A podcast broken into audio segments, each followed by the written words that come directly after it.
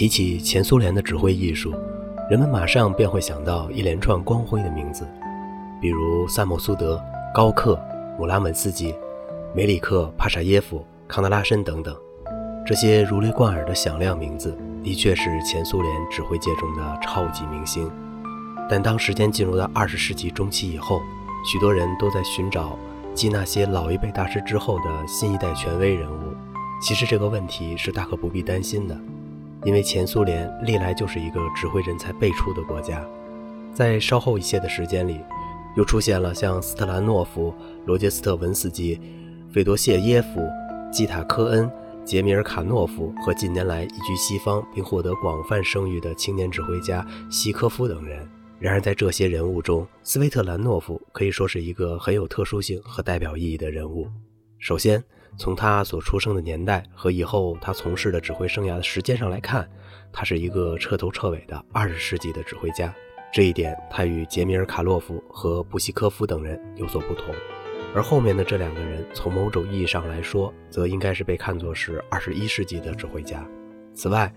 斯维特兰诺夫是一位始终坚持在前苏联从事指挥事业的著名指挥家。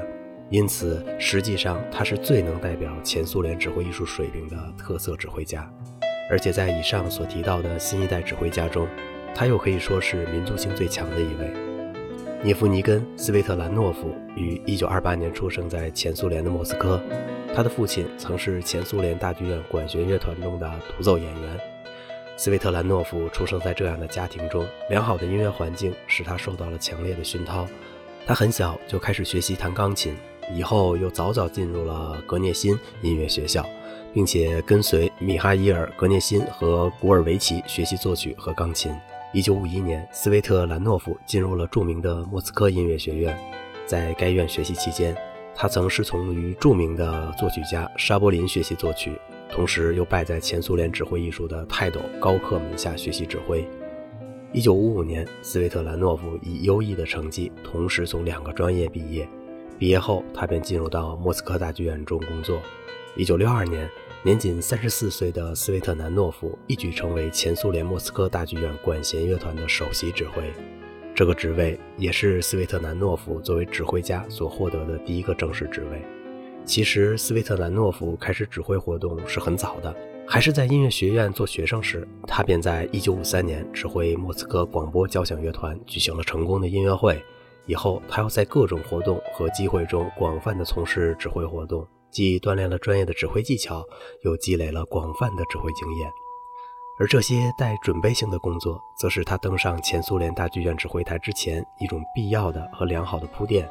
从1965年起，斯维特兰诺夫担任了前苏联国家交响乐团的音乐指导与常任指挥。以后，他便一直在这个岗位上辛苦地工作着。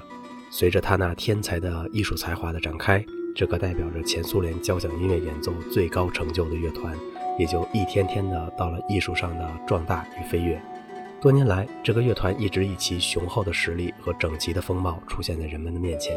这里面，斯维特兰诺夫作为音乐指导与常任指挥所做出的贡献是绝对功不可没的。斯维特兰诺夫是前苏联在国际上最知名的指挥大师之一。他在自己丰富的指挥生涯中，曾经到过二十多个国家访问演出，所到之处都给人们留下了深刻的印象。此外，他还是前苏联指挥学派中正宗的代表人物。从某种程度上看，他应该说是继他的前辈姆拉文斯基和康德拉申之后的又一位具有代表性的突出人物。有趣的是，斯维特兰诺夫竟和姆拉文斯基同出于著名指挥家和指挥教育家高克的门下。两人之间是一种前后同学的关系，但是姆拉文斯基比斯维特南诺夫整整大了二十五岁，所以无论在年龄上还是在成就和影响上，他都是斯维特兰诺夫所尊敬的长辈。而在专业技术和艺术上，斯维特兰诺夫也必然从姆拉文斯基的身上受到了很大的影响。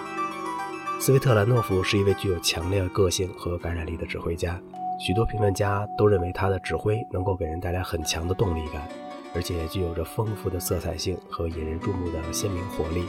前苏联著名的指挥大师康德拉申便针对斯维特兰诺夫的指挥说道：“斯维特兰诺夫的指挥有着非常饱满的音响，这种音响是以威力和鲜明打动人的。”它很好的体现出了斯维特兰诺夫所特有的热情。康德拉申的评价是非常准确的。作为一个俄罗斯指挥学派的杰出后继者，斯维特兰诺夫所继承和表现的是该学派的热情和激情的风格，以及丰厚和宏伟的特点。斯维特兰诺夫在众多前苏联指挥家中是一个有着浓郁的俄罗斯民族风格的作曲家。这种风格在他所指挥演奏的俄罗斯作品中有着极其突出的体现。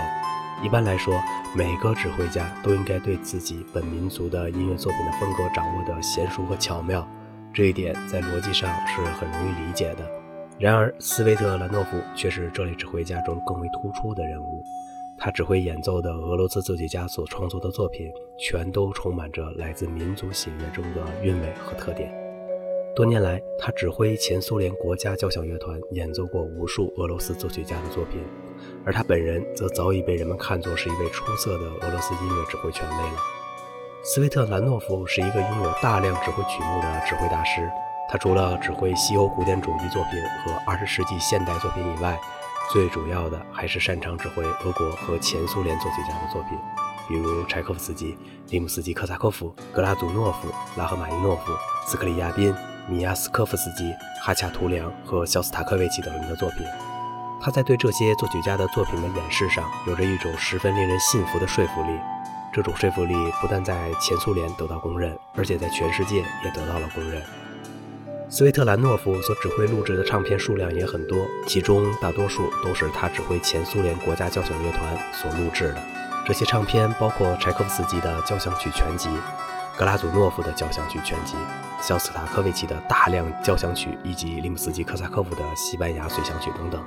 这其中，他所指挥录制的柴可夫斯基交响曲全集的唱片，曾经获得过法国颁发的唱片大奖，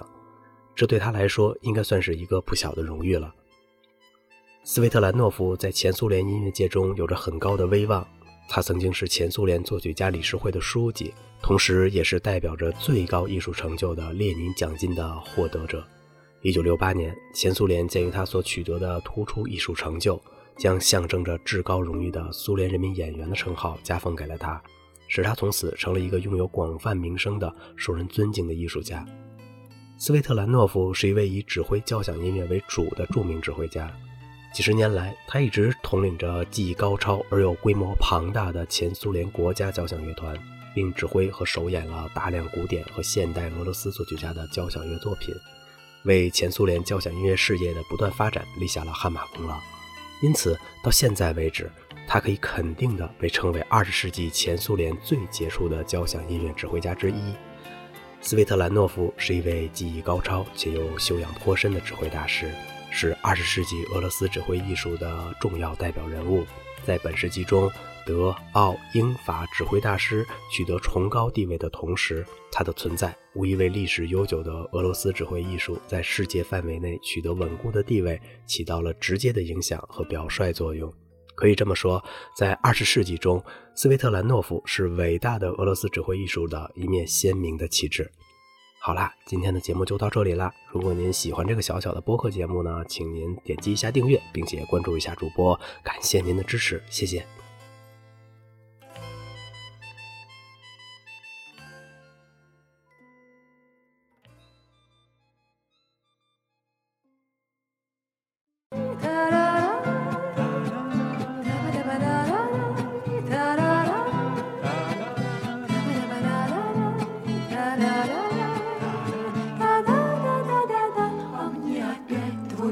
Чудится. Жизнь моя, боль моя.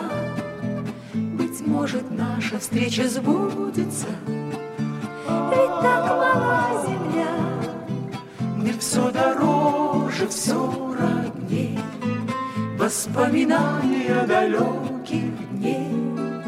И мне все чудится, чудится. Город прежний, тихая улица Голос нежный где нет любви, там нет надежды. Выходят в свет чужие повести новых дней, юных лет. Другая жизнь, другие скорости, весна или Джульет. В мерцании праздничных огней Воспоминания еще острей И мне все чудится бережно мной хранимый Кружится, кружится диск старинный